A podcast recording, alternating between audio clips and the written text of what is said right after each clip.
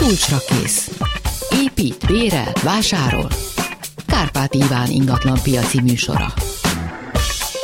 Ahogy azt megszokhatták, a kulcsra kézben időnként túllépünk a szűkebb kereteken, és azzal is foglalkozunk, hogy mi történik a falakon kívül, abban a környezetben, ahol az ingatlanok vannak. Már csak azért is, mert végső soron ez a saját otthonunk értékét is befolyásolja. Ebben lesz a segítségemre ma Erő Zoltán Budapest főépítésze. Köszönöm, hogy elfogadta a meghívást. Üdvözlöm a hallgatókat, jó napot kívánok! Ez egy ilyen nagyobb lélezetű műsor, úgyhogy egy életrajzzal kezdek, hogy a hallgatók tudják, hogy kivel is beszélgetek. Kérem, hol kezdjük? Hogy 1958-ban született, 1982-ben diplomázott a Budapesti Műszaki Egyetem építészmérnöki karán, szóljon, uh-huh. hogyha valamit eltéveztek, 88 és 89 között Lővenben, műemléki szakmérnöki diplomát szerzett, vezetőépítészként műemléki, városrehabilitációs feladatokkal foglalkozott, a négyes metró állomásainak egy részét tervezte, erre majd mindenképp kitérünk. Részt vette a Budapesti Városrehabilitációs Program és a Budapesti Városfejlesztési Koncepció kidolgozásában, Építész és tájépítész kollégáival közösen szerepet kapott budapesti köztér felújítási programjaiban, dolgozott az Európa Tanács és az Európai Unió műemléki feladatokkal foglalkozó csoportjában, majd a Nemzeti Kulturális Alap műemléki és régészeti szakmai kollégiumának elnöke volt, és hát 2020 februárjától pedig Budapestnek a főépítésze. Remélem nem hagytam ki semmi fontos részletet. Igen, talán magyarázatként annyit tegyünk még ehhez a felsoroláshoz hozzá, hogy hogy ezek mind egybevágnak, tehát ezek látszólag különféle dolgok, de valójában a történeti város fejlődéséről, és azért nagyon közel Budapestről van szó, tehát mindig kötődtem a városhoz, és, és ezért amikor főépítésznek kértek föl, akkor ez nem okozott különösebb meglepetést, meg különösebben új helyzetet, illetve egy új helyzetet okozott, de ugyanaz a, ugyanaz a tudás és ugyanaz az ismeretanyag kellett hozzá. Amikor ezt elolvastam, akkor az volt az első, ami eszembe jutott, hogy, hogy mennyire határozza meg a gondolkodását egy olyan építésznek, aki kifejezetten műemlékekkel, korábbi struktúrákkal is foglalkozik, egy olyan környezetben, ami egy nagyon is jelenben működő város. Tehát, hogy ön másképp látja, másképp gondolkozik épületekről, városszerkezetekről, mint egy olyan építész, akinek, akinek nem ez a területe? Én azt gondolom, hogy a, a folyamatos változás az izgalmas, és azoknak a rétegeknek az egymásra rakódása, ami egy város történetében van. Ez egy hallatlanul érdekes és intellektuális feladat, hogy, hogy, hogy átlássuk, és hát ilyen értelemben a történelem az élet tanítómestere, tehát a jövőre vonatkoztató következtetéseinket is le tudjuk vonni egy kicsit abból, amit láttunk, amit tapasztaltunk, az, hogy a helyek hogyan viszonyulnak egymáshoz, hogyan viszonyulnak társadalmi csoportokhoz, hogyan működnek, a funkciók, azok hogyan változnak de hát ezt, ezt bárki, aki kirándul és fölüt egy bédekkert, és a város történet leírását nem ugorja át, ezt az intellektuális kalandot Londonban, Máltán, Bukarestben is át lehet élni, mert, mert a városoknak ez a szépsége, ez a folyamatos változás, folyamatos fejlődés, és hát erről erről késhegyre menő vitákat tudunk folytatni. És akkor a, de akkor kapcsoljunk is rá a várra a, a budai várra, ahol jelenleg igen jelentős beruházások zajlanak, gyakorlatilag egy kormányzati negyed van épülőben, ahogy a narratíva szól visszaépülőben, mert ugye a második világháború előtt ott sok minisztérium, illetve hát ugye a Honvéd vezérkar is ott volt, és messzebbről induljak, ugye a magyar gondolkodás, vagy a magyar közvélemény, én kívülállóként szintén laikusként azt figyelem meg, hogy nagyon nem szereti, hogyha mondjuk van három barokk épület, akkor legyen mellette egy negyedik olyan, ami, ami egy modern épület, azért reagál arra a környezetre, ahol van, de azt nagyon nem szeretik Magyarországon. És nem tudom, hogy ebből kiindulva el, vagy az ízlésük ilyen, de gyakorlatilag a, a vár most új, úgy épül újra, újjá, mássá, hogy gyakorlatilag újraépítenek mai modern anyagokból, és ráhúzva valami külső vázat, ami úgy fog kinézni, mint azok az épületek, amik már a saját korukban is historizálók voltak, így javítson van. ki, hogyha nem így van. Tökéletesen. É, ezt én ott járva Egyet mindig értek. megnézem, tehát hogy látom, hogy épül ugyanaz a vasbeton szerkezet, amit látok akár a Váci úton is egy, nem tudom, egy irodaház építésénél, és rá van írva, hogy ez lesz a, nem tudom, a pénzügyminisztérium, ami majd úgy fog kinézni, mint nem tudom, 1899-ben, Na szóval, hogy e, és akkor itt jönnek a viták, és itt átadom önnek a szót, hogy ez miről, ezt hogy nézzük ezt az egész Én történetet? érzem a hangján egy kicsit a felháborodást, és igazából ezt csak fokozni tudnám. Ja, Tehát mérhetetlenül, nem. mérhetetlenül el vagyunk keseredve ettől a trendtől, nem csak én, mint a főváros főépítésze, hanem az építész szakma egy jelentős része, aki hisz abban, hogy kreatív módon alkotni kell, és nem igazán tekintjük alkotó folyamatnak a vasbetonvázra a visszaaggatását korábbi köveknek, illetve korábbiakhoz hasonlító köveknek. Ennek rengeteg filozófikus magyarázata is van, hogy igazából tökéletes rekonstrukcióra nincsen lehetőség. Az úgyse lesz olyan, az úgyse lesz azonos, már csak a megmunkálás miatt, tehát Berlinben a Schlosspalaston kőfaragó robotok gyártottak sorozatban barokk ablakkereteket. Hát van ennek értelme? Van ennek... De akkor ez nem csak budapesti jelenség, akkor, ha jól érzem. Nem csak budapesti jelenség, de a fordítottja viszont létező nyelv, tehát Olaszországban nem ezt látjuk, Belgiumban nem ezt látjuk, tehát, tehát az, hogy egymás mellé kerülnek különböző korok alkotása, és ezek békében megférnek egymással, illetve keresni kell azt a párbeszédet, amiben megférnek mm. egymással, és ez nem feltétlenül konfliktus helyzet, hanem ugye épületek egymás mellett nem úgy élnek, mint egy, egy azonos magasságú homogén struktúra, hanem mindegyiknek sajátossága van, mindegyiknek egyénisége van, különböző korúak, különböző szerkezetűek, különböző stílusúak, és ettől szép egy város. Budapest attól szép. Most uh, akkor mit csináljunk az egész város klasszicizmus utáni részét jégbüfével, Párizsi udvarral, királyi bérházzal, mindennel együtt bontsuk le, és állítsuk vissza a, a középkori struktúrán nőtt barokházakat. Nem. De azt már megszokták Arról... az emberek, nem? Tehát nem az vagy egy... Na jó, de ez, ez az önbecsapás, ja. tehát, tehát egy, egy, egy, egy lépést azért gondolkodni is lehet. Tehát, tehát megszoktuk, de hát ezt is megszoktuk. Igazából megszoktuk a Szent Háromság téren a Várkollégiumot, amiből most pénzügyminisztérium készül.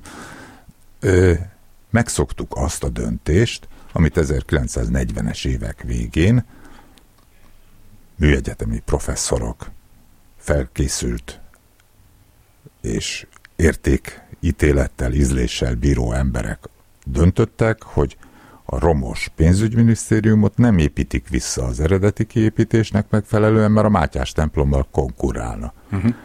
A romos levéltári kéményt huszártorony jelleggel nem építik vissza, mert nincs is szükség ottan kazánházra, mert távfűtésre lehet átállítani, és aránytalanul nagy volt. Most jön egy újabb gondolat, hogy ezek rossz döntések voltak, visszacsinálunk valamit. De hát a történelem kerekét nem igazán érdemes visszaforgatni. De beszéljünk a várnak a funkcionális jellegéről. A várban valóban 1945 előtt egy hatalmi központ volt. Ott volt a királyi palota, abban a kormányzónak a rezidenciája, ott volt a miniszterelnökség, ott volt a hadügyminisztérium, a hadtes parancsnokság, a siklótövében a külügyminisztérium, fönt volt a pénzügyminisztérium, tehát sok minden hatalmi funkció ott volt. De az 1940-es évek végétől egyre jobban előkerült az, hogy leköltözik ez a hatalmi funkció a parlament környékére, tehát a Lipótvárost foglalta el. 1950-ben a hadügyminisztérium a Lipótvárosban épült föl. A, a parlamentbe beköltözött a miniszterelnökség, ami nagyon helytelen, mert a hatalmi ágak szétválasztásának ez a képlet nem felel meg, de a vár fokozatosan kiürült ezektől a hatalmi funkcióktól, tulajdonképpen nem is fokozatosan, egy Egyszer, csapásra. Igen, a világháború után. Igen, és meg, meg, megépült ez az újabb struktúra, a korábbi minisztériumok átköltöztek a korábbi bankok helyére. Tehát a, a belügyminisztérium, a pénzügyminisztérium a Lipótvárosban bankokba ö, telepedett meg. Most ez egy változás volt, egy tulajdonképpen tudatos és logikus lépésrendszer. Most ezt visszacsináljuk, pénzt, időt, energiát, vasbetont nem kimélve. Ezzel nem kell feltétlenül egyetérteni. Még a váról tudnánk beszélni nagyjából, mondom három órát, de tovább kell mennünk a témából, de nem megyünk túl messzire, és akkor csavarok még egyet ezen az egészen, hogy, hogy mennyire, egy, ahogy ön is mondta, hogy mennyire egy élő szövet egy város, és hogy épülnek rá a különböző rétegek. A másik nagy vita, ez a magas házak, toronyházak helyzete. Én bevallom, én szeretem őket, például Londonban annak idején, amikor a, a régi dokkok helyén ugye kiépült ott az az új vár, én hát oda úgy mentem, hogy néz, hát hogy őrület. Hát nagyon szép Londonnak a belső része, de hát én, én belé, beléjük szerettem. Na de! És itt jött egy fura érzésem, hogy Budapest talán annyira más, hogy amikor elkezdett kinőni a moltorony, és én csak sétáltam a, a budai oldalon, a Dunaparton, és így megláttam, hogy no, mi van, hát valamit a Gellért hegyből kezd kijönni valami, ott így egy ilyen kilóg valami. És akkor egyre nagyobb lett, egyre nagyobb, egyre nagyobb, és elnézek, a, a, a városnak a képét olyan formában változtatta meg, nem is beszélve a rajta lévő ugye a repülésbiztonsági villogókról, fényekről, amiket gyakorlatilag az űrből is lehet látni. Szóval ott elgondolkodtam, hogy na, az, az így, mert hogy oké, okay, hogy ott kint a város szélén nincs gond, de hát ez annyira belátszik mondjuk így a városba, hogy engem azért az meglepett, és én még bevallom, még mindig nem megbarátkoztam meg vele. Ön hogy látja? Én sem barátkoztam meg vele. Kellett ez nekünk? Kérdésre kéne most válaszolni tudni. Hát annak kellett, aki megrendelte. Ö, ez egy hosszabb történet. Az, hogy Budapesten legyenek magas, vagy még magasabb házak, ez különböző körökből városfejlesztés, építészet, megbízói körökből, ingatlan fejlesztési körökből mindig is jelen volt, hiszen egy különleges adottságú teleket, telekkel kezdeni valamit, az mindig egy kihívás. Tehát az a fejlesztőnek is jó, az az építésznek is izgalmas, tehát lehetne nagy házakat csinálni. Való, valamikor a 90-es évek elején volt is erre egy reális koncepció, hogy a Hungária körútnak uh-huh. a vonalát emeljük ki, akkor még egy csomó beépítetlen telek volt, mondjuk a Kerepesi út mellett, mondjuk a mostani Telekom székház mellett, a Fradi pálya mellett, tehát ezek, ezek mi lett volna, hogyha ezeket a, ezt a gyűrűt földíszítjük magasabb házakkal? Ez egy városképi alkotóelem lehetett mm. volna de azt mindenki mondta, és az én elődöm Sneller István nagyon sokszor elmondta, hogy a budai oldalra magas házat tenni azért nem szabad, mert a budai oldalnak van egy természetes szépsége, egy természetes város sziluettje, uh-huh. amit a dombok adnak, meg a tévétorony. De, de hogy, hogy ezt a tagolást, meg a vár, meg a citadella, ezt a tagolást nagyon óvatosan kell kezelni, és ezt leginkább megőrizni szabad ebbe tört bele a moltorony, ami sajnos tényleg nagyon sok helyről nagyon rosszul látszik, tehát az UNESCO világörökségi területről mindenhol belátszik, és a Gellért hegyel konkurál, a Lánchíd hídfőjét, vagy a Lánchíd pilonjával összelátszik, a Pesti korzóról előnytelenül jelenik meg és akkor a reptéri fényekről még nem is beszéltünk, tehát, és ott villog, ott villog a város. Oda vonzza az embernek a Igen. tekintetét. Ö, valamikor kellett erről egy kis cikket írnom a, a szaksajtóba, és akkor arra jöttem rá, hogy tulajdonképpen a toronyházaknak a megléte vagy fejlesztése az a, egy kicsit a kitűnni vágyás, a kivagyiságnak a, a szereplője. Erődemonstráció. Hát én vagyok én. Igen. most, hogyha az a kérdés, hogy fog-e még épülni Budapesten magasház, ugye erre vannak jogszabályok, amiket persze emberek alkotnak, és emberek meg tudják változtatni, akkor én azt mondom, hogy nem fog épülni, de igazából azért nem fog épülni, mert jelen pillanatban nem látjuk, hogy ki akar még a moltoronynál is nagyobb lenni. Említette, hogy Londonban ott vagyunk, hát azok a legnagyobb bankok építették az elsőket.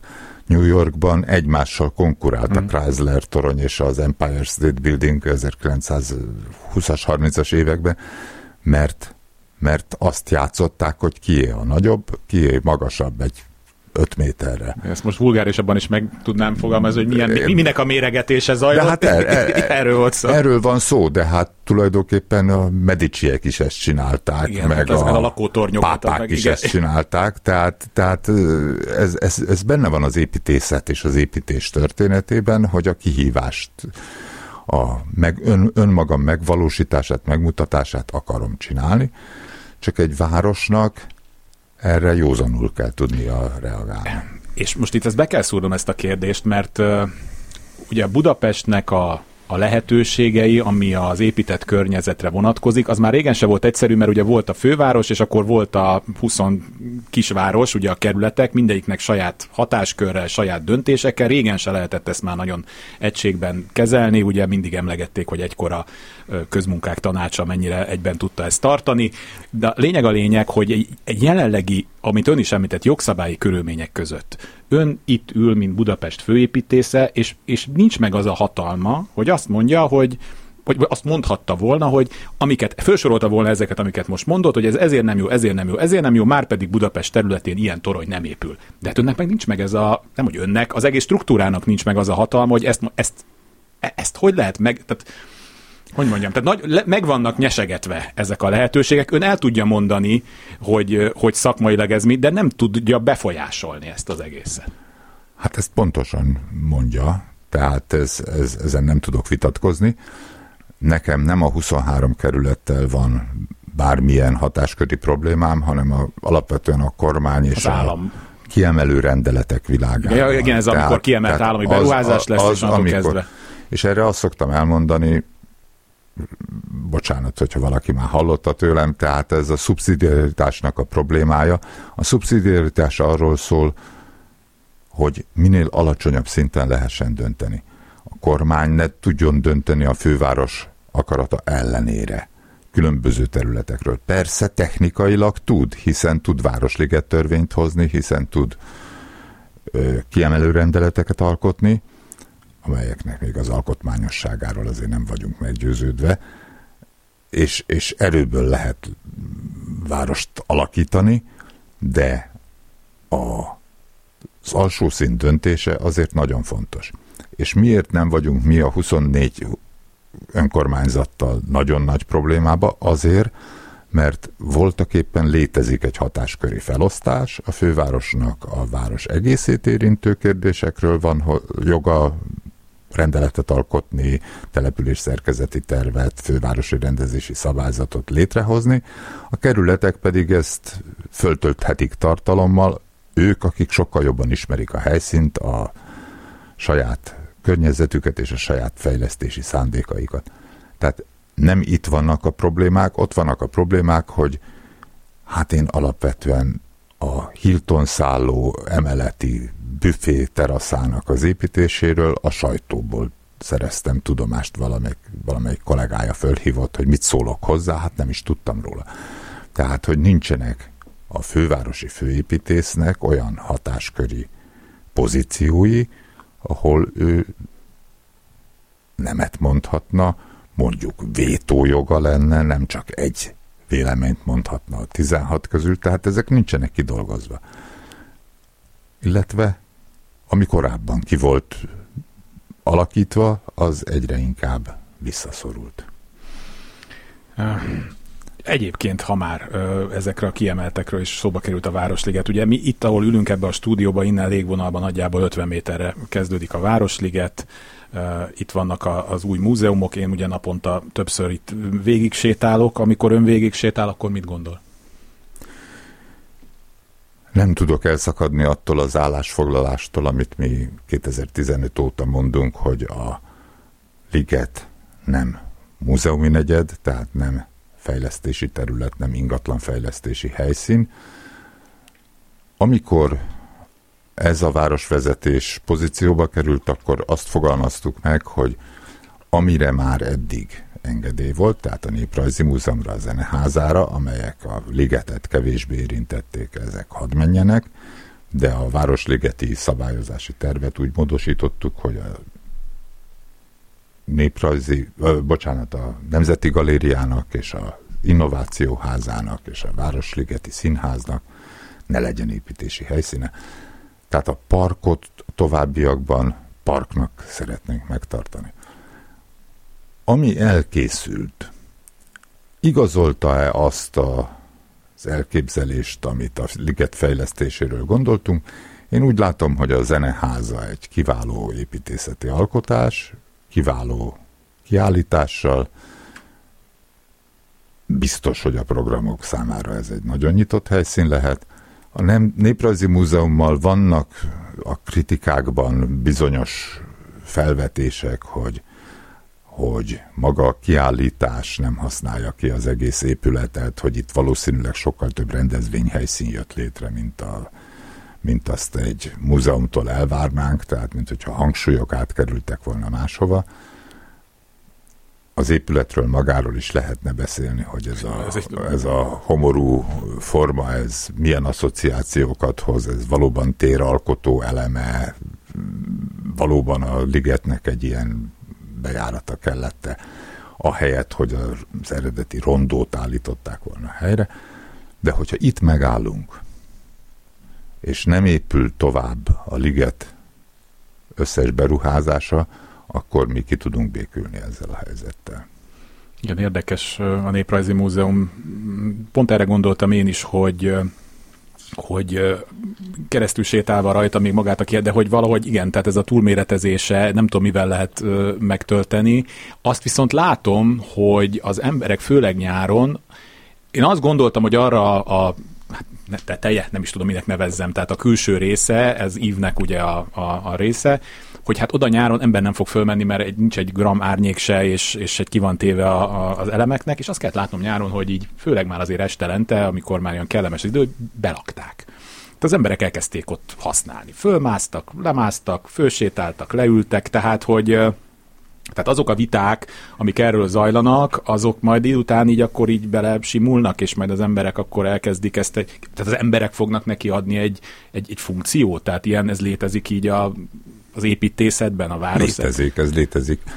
Tehát a, a helyteremtés, a placemaking az, az igenis egy létező urbanisztikai fogalom, ahol a semmi helyén, mondjuk egy felvonulási tér, parkoló betonja helyén olyan funkciót hozunk létre, amely belakható, ahol új városi funkciók jelenhetnek meg, akár csak a pihenés, a szabadidő eltöltése, de hát erre még sok más helyszín van, tehát, tehát itt a Városliget szélén ez, ez, ez így létre tud jönni, mert amúgy is a Városliget egy frekventált helyszín, de hát ezt igazából ott izgalmas megcsinálni, ahol most semmi nincs. Tehát mi sokkal inkább élvezzük azokat a beszélgetéseket és azokat a fejlesztéseket, amikor a Kőbányai út környékének a fejlesztéséről van szó. Tehát én személy szerint is, de a főváros nevében is ezt mondhatom, én nagyon örülök annak, hogy a közlekedési múzeum kikerült a ligetből a Kőbányai útra, és ott egy hatalmas területen teljesen új helyet tud létrehozni. Egy barnamezős területet, egy ugye mit nevezünk barnamezőnek, egy korábbi ipari, vasúti, honvédségi lepusztult területet, amelyeknek rengeteg problémája lehet, ezt újra hasznosítja, és új tartalommal tölti meg, új helyet hoz létre, és azt gondolom, hogy ez már is működik, mert a közlekedési múzeum kiállításaiért órákat állnak sorba az emberek, hogy bejussanak, tehát, tehát ez egy, egy fantasztikus eredmény már is. Innen fogjuk folytatni a hírek után, erről Zoltán a Budapest főépítészével, de, fo- de szóba fog kerülni mindenképp a Fudán, a Budapest-Duna kapcsolata, a bicikliutak, a hosszú távú fejlesztések, meg ami még majd belefér. Szóval jönnek a hírek, és utána visszajövünk. Kulcsra kész. Folytatjuk a beszélgetést Erő Zoltánnal Budapest főépítészével. Ott hagytuk abba a hírek előtt, hogy hát azt veszem ki a szavaiból, hogy ő és a főváros is azt támogatja inkább, hogy, hogy ezek az új beruházások, ezek a közösségi terek, ezek inkább ezekben a bizonyos rozsdaövezetekben jöjjenek létre.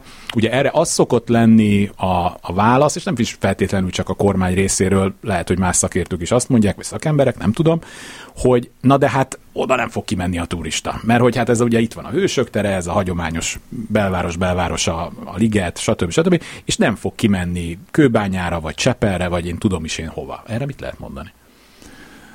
Hát erre nem a saját szavaimmal válaszolnék, hanem Vitézi Dávid, a közlekedési múzeum igazgatója, amikor elfogadta azt a helyszínt, amit kijelöltek a közlekedési múzeum új helye számára, akkor azt mondta, hogy a régi közlekedési múzeum a Hungária körúttól egy percre beljebb volt, a mostani pedig a egy percre kijebb van. Tehát a Hungária körút vonalán vagyunk, kiváló közlekedésre ellátva.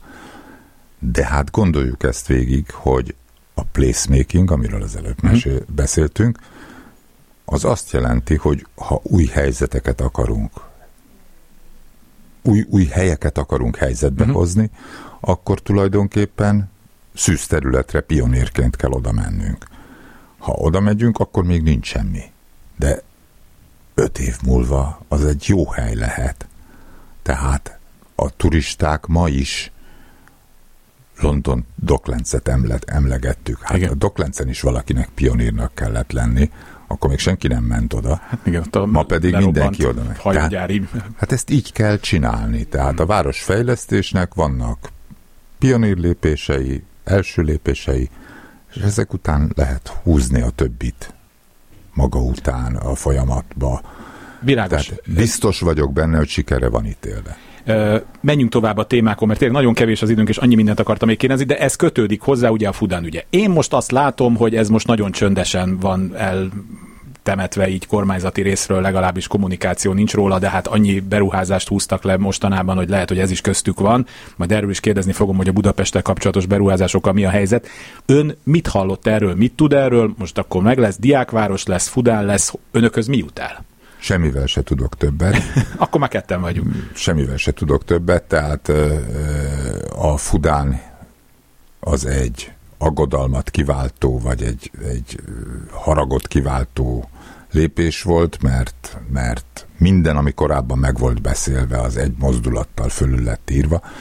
Ez, ez, ez senki nem szereti. Tehát ez, ez... De már odafönt se szeretik, hogy így fogalmazzak, ahogy nézem. Tehát így... De most nem tudunk a Fudánról, azt tudjuk, hogy a korábban a diákvárossal foglalkozó csapatnak át kellett adni az ügyeket a Fudánnal foglalkozó csapatnak. Ez hatalmas munka egy ilyen, egy ilyen városfejlesztési méretű ügyet átadni, de további lépésekről nem tudunk, tehát én nálam a fővárosnál új tervekkel senki nem jelentkezett, senki nem mondta, hogy akkor ez a Lomonoszov Egyetemet fogja ide telepíteni, vagy pedig milyen arculati változást fog ez hozni. Azt azért szeretném elmondani, és nagyon szeretném, hogyha a hallgatók tudnák, hogy maga a diákváros a főváros területén az egyik legprogresszívebb fejlesztés.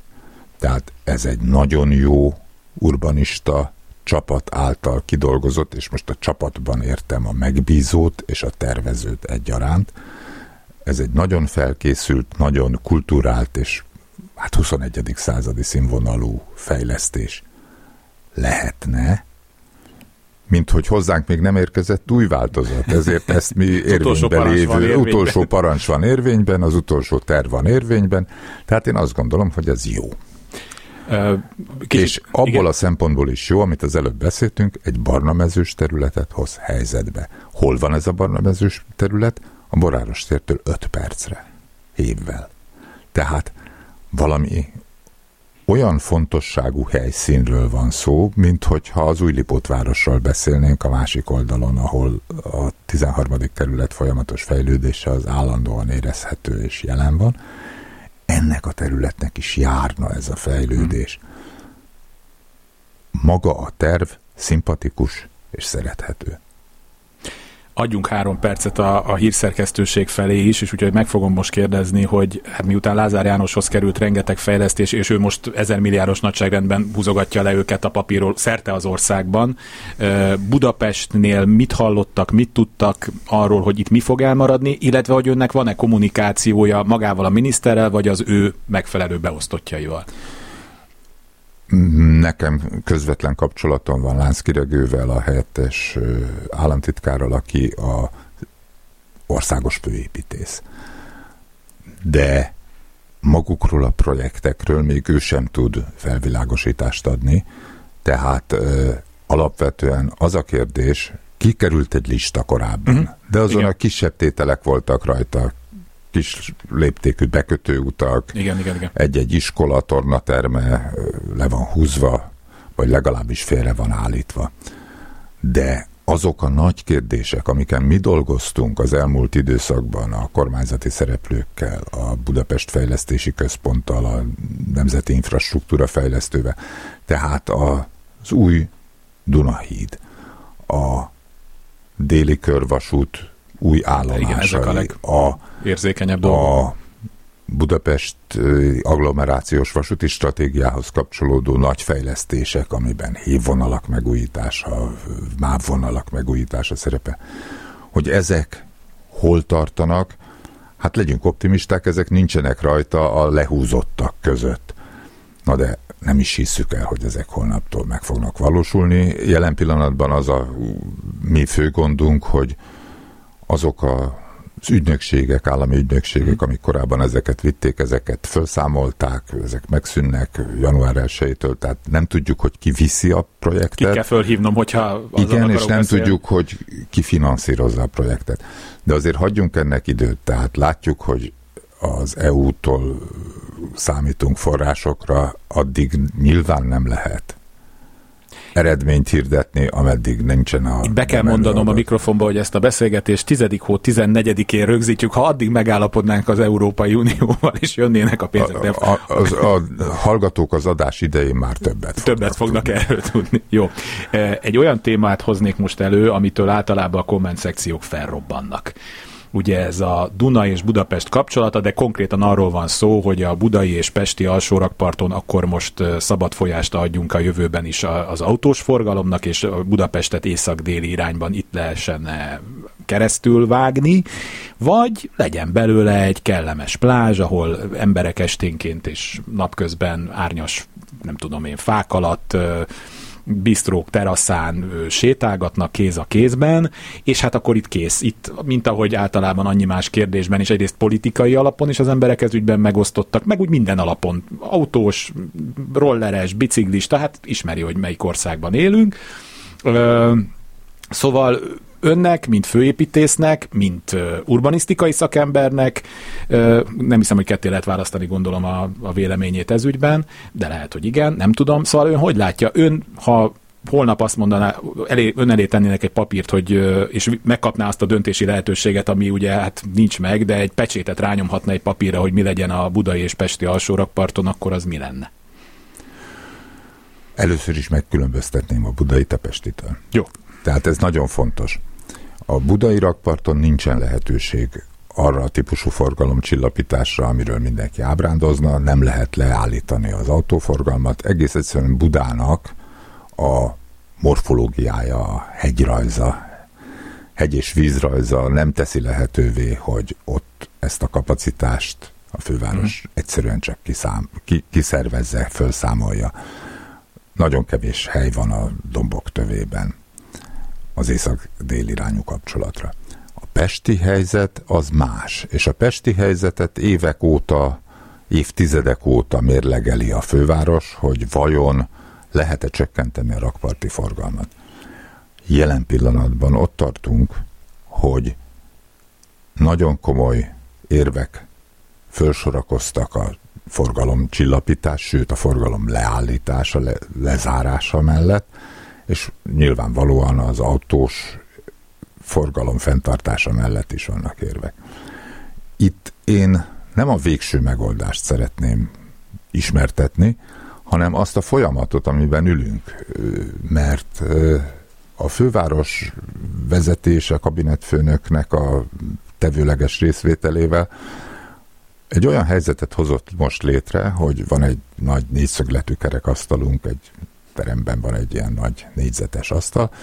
Az egyik oldalán ül a városvezetés, velem együtt, bal oldalról az autóklub, jobb oldalról a kerékpáros klubok résztvevői, és szembe pedig a gyalogosok, az gyalogos klub nincsen, de mondjuk azok, akik szeretnék csak úgy használni ezeket a területeket.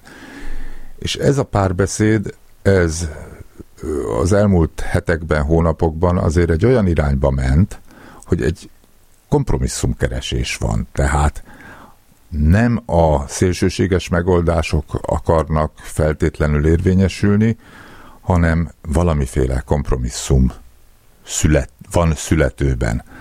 Erről most nem tudnék többet mondani, mert, mert hát azért nem tudok többet mondani, mert, mert még születik. Mert még születik. Tehát, tehát nem, nem azért, mert nem akarok, hanem azért, mert, mert, mert ezek kölcsönös beszélgetések. Egy dolgot azért szeretnék szóba hozni, hogy ha azt kérdezi, hogy én mire adnék pecsétet, én a Lánchídnak a forgalom aluli mentesítésére pecsétet adnék ma.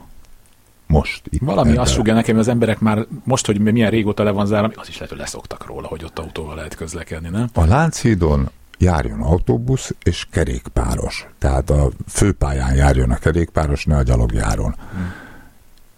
És persze a taxi, és persze a mentőautó, és persze a kocseklámpás fekete Audi, de, de valamilyen módon a főforgalomból a láncidat ki lehetne szervezni, hiszen annak a szerkezeti szerepe lényegesen kisebb, mint mondjuk az Erzsébet hídnak, vagy a Margit hídnak. Tehát ez a forgalom, ez el tud párologni, ez meg tud szűnni. Ez egy érdekes kifejezés, nem véletlenül használtam.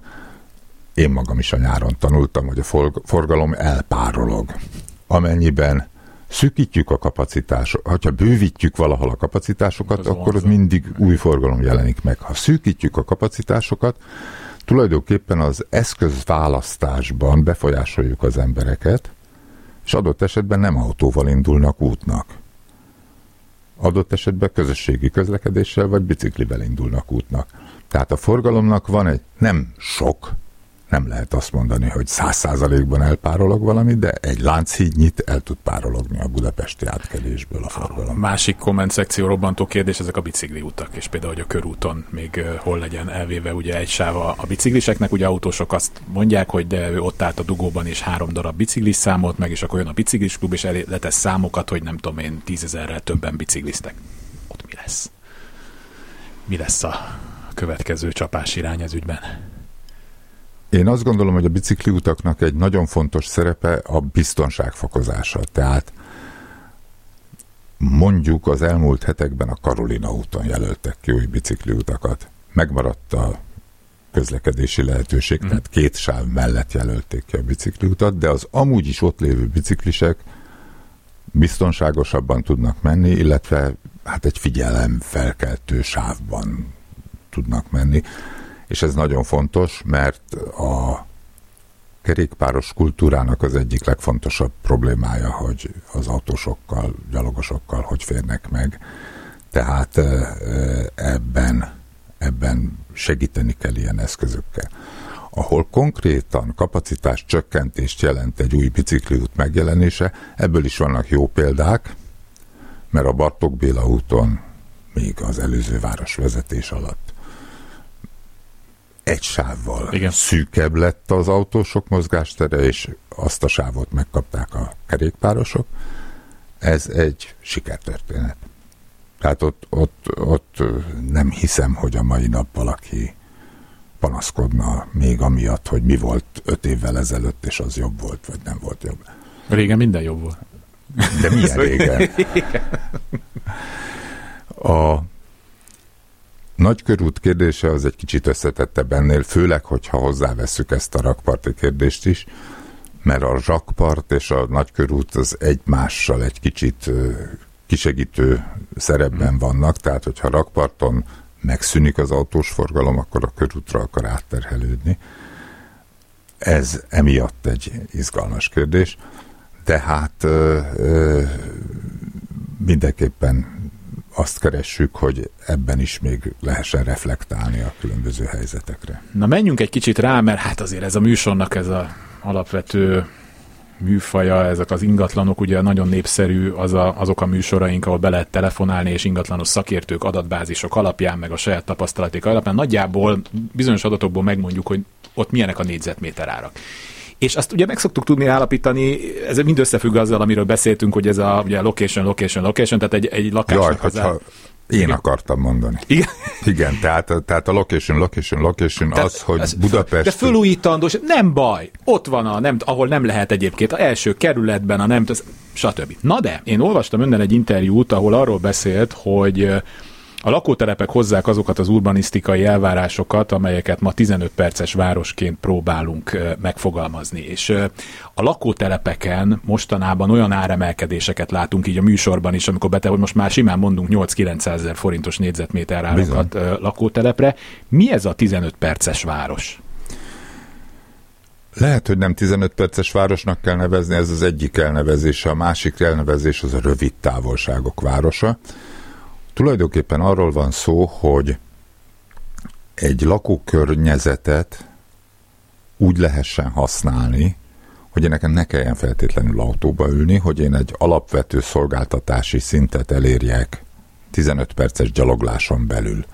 A rövid távolságok városa az azért jobb ennél, mert, mert nem nevesíti konkrétan ezt a számadatot, de van egy ilyen megfogalmazása szakmai zsargonban, hogy a gyerek le tudjon menni fagylaltér úgy, leengedhessem a gyereket fagylaltér úgy, hogy vissza tudjon jönni, mielőtt elolvad.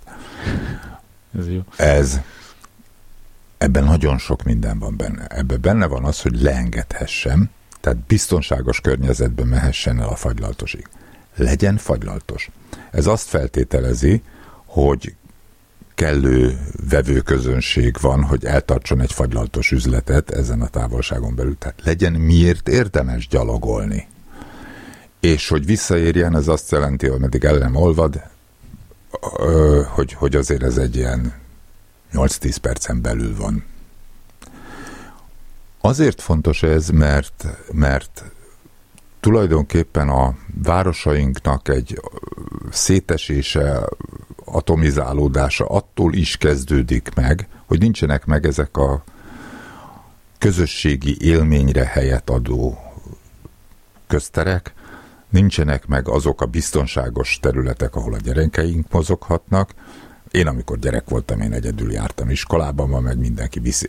Én már a saját gyerekeimet vittem az iskolába hosszú ideig. Tehát ez nagyon fontos, mert ez kifejez egy, egy olyan urbanisztikai gondolatot, ami az élhető város kategóriát próbálja valahogy körülírni, hogy biztonságos legyen, barátságos legyen, és legyen benne fagylalt is. Tehát, hogy legyenek meg azok az alapvető szolgáltatások. Hol hibázik a mai lakóparkok fejlesztése? Nagyon sokszor ott hibázik, hogy például a szolgáltatások nem épülnek bele, és ilyenkor nem csak a kereskedelmi szolgáltatásokról beszélünk, hanem a humán szolgáltatásokról, ez egy rettenetesen rossz szó, óvoda, iskola, bölcsöde. És hát azt kell látni, abban a cikkben valószínűleg erről van szó, hogy a viszonylag jobb lakótelepek, tehát a 70-es években épültek elég rossz lakótelepek Budapesten, de a 80-as években már a tapasztalatok alapján ezek egyre jobbak és jobbak lettek. A jobb lakótelepekben megtaláljuk azt a zöld felületet, alapszolgáltatást, van, van helyet gyermekintézményeket, igen, igen, igen. Amik, amikről beszélünk. Tehát egy 21. századi urbanisztikai követelmény, az élhető város, gyakorlatilag a 80-as évek óta itt van velünk. Miért dicsérem én a lakótelepeket? Én is laktam panelban, de nem ezért, hanem azért, mert látni kell, hogy ezek a különböző szerkezetű lakótelepek, és gondoljunk a 60-as években a lakótelep az egy földszint plusz négy emeletes, platánfás, szinte kertvárosias jellegű dolog volt.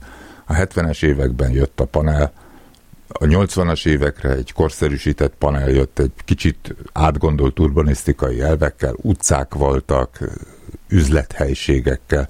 Tehát ez, ebben is volt egy, egy változás, egy fel, különböző minőségek vannak, és ezt nem lehet elfelejteni. Tehát nem lehet azt mondani, hogy mindenki költözön ki az agglomerációba, ahol nincs bölcsöde, ahol óvoda, nincsen bölcsöde, óvoda. Vissza kell járni Budapestbe vissza dolgozni. Kell járni. Igen. És ugye amikor azt mondjuk, hogy bölcsöde, iskola, óvoda, akkor azt, azt még talán ta, talál, de balettanárt már nem talál, vagy foci edzőt már nem talál, mert foci edzőhöz már be kell jönni, mert itt van a János bácsi, akiről tudjuk, hogy a legjobb. Tehát ezt, ezt a városias rendszert nem szabad föladni, és hogyha ennek a városias rendszernek fontos eleme a panelhál, panel lakótelep, akkor azt is be kell tudni lakni, és szeretni kell tudni. Az, hogy mennek föl az árai, az azt fejezi ki, hogy a panelházak, akárhogy is nézzük, mégiscsak jó tájolású, benapozott, összkomfortos, viszonylag stabil, értelmes szerkezetek, az, hogy város szerkezetileg már beálltak, mert 30 év alatt azért ahova kellett oda, szolgáltatások oda kerültek, közlekedés oda került, tehát nincsenek elvaratlan szálak. A mai épített területeken sokszor ezek még hiányoznak.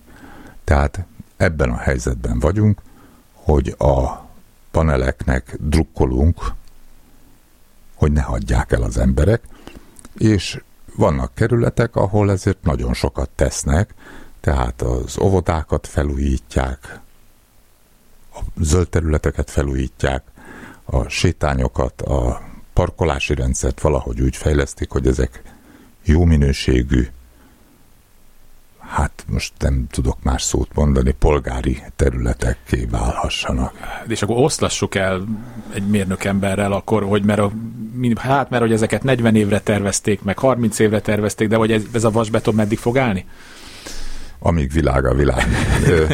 Gondolom a, a, a gépészete megy a gépészete tönkre. megy hamarabb tönkre, a beépített szerkezetek, az ajtók, a padlóburkolatok. A, de hát ez mit cserélhető? De ez, ezt, ezt a századfordulós nagykörúti bérházakban Ez is egy 1890-ben épült házban élek, sokat tudnék arról mesélni, hogy mi megy Na most az is 1890 már 130 éve volt, igen. és még áll a ház. Hát legalábbis tehát, még amikor eljöttem motorra, még Igen, megvan. tehát, tehát én azt gondolom, hogy a panelházak nem fognak összedőlni, sőt, sőt. Ha szeretnénk sem, tehát, tehát akkor is nagy feladat lesz, de nem is azt mondom, hogy szeressük őket, mert ez mindenkinek az egyéni vérmérséklete, de hogy, hogy, hogy csak azt tudom ismételni, amit a cikkből idézett, hogy ezeknek van egy piaci pozíciójuk, emberek keresik őket, veszik őket. Hát a piac meg mindent beáraz a maga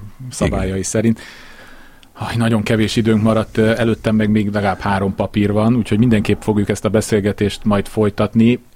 Úgyhogy most adok egy másfél percet arra, hogy, hogy azt elmondja, hogy hogy fog kinézni a, a, a következő 50 év városai. Tehát mik lesznek azok a fejlesztések, ami a, az át, a klímaváltozás, a, a, a társadalmak változása, tehát hogy lesz egy ilyen organikus fejlődés, vagy mostantól majd húznak egy vonalat, és ami nagyon más városokban kell élnünk. Ezt másfél percben. Ezt más, természetesen. Tehát másfél percben annyit tudok úr, mondani, akkor... hogy nem látunk előre 50 évre. Hankis Elemér mondta ezt nekünk egyszer, amikor őtőle kérdeztük, mi lesz itt 50 év múlva. Nem látunk előre 50 évre, hazudik, aki tehát nagyon nehéz mondja, jósolni, különösen, hogyha az a jövőre vonatkozik. Hanem a folyamatokat nézzük, tehát most a klímáról volt szó, a klíma adaptációra hajlandók vagyunk? Tehát gondolkodunk azon, hogy lehet-e fejleszteni azokon a Mondok egy példát, ugye napnál is világosabb, hogy a hőszigetek, tehát a városnak azok a területei, amiket fölforrósít a nap, azokat úgy kell valahogy kezelni, hogy fákat ültetünk rá. Elültettük már azt a fát? Tegnap is lehetett volna, holnap is lehetne. Tehát az adaptációs folyamatban hajlandók vagyunk részt venni, vagy nem. Ha nem vagyunk hajlandók részt venni az adaptációs folyamatban, akkor le fogunk maradni. Evolúciós kérdés, aki lemarad, az kimarad. Tehát igazából ez a válaszom, az 50 év múlva azokat a városokat fogjuk jónak látni, akik hajlandók Adaptálni. fejlődni. Erős Zoltán a Budapest főépítészének köszönöm szépen, hogy itt volt velünk, és szerintem fogunk még beszélgetni. Köszönöm a meghívást. Kulcsra kész. Iván ingatlan piaci műsora. Ez volt a kulcsra kész szerkesztő kollégám Kamasz László és a technikus Kemény Dániel nevében is köszönöm a figyelmüket. Kárpát Ivánt hallották, találkozunk egy hét múlva. Kulcsra kész. Kárpát Iván ingatlan piaci műsorát hallották.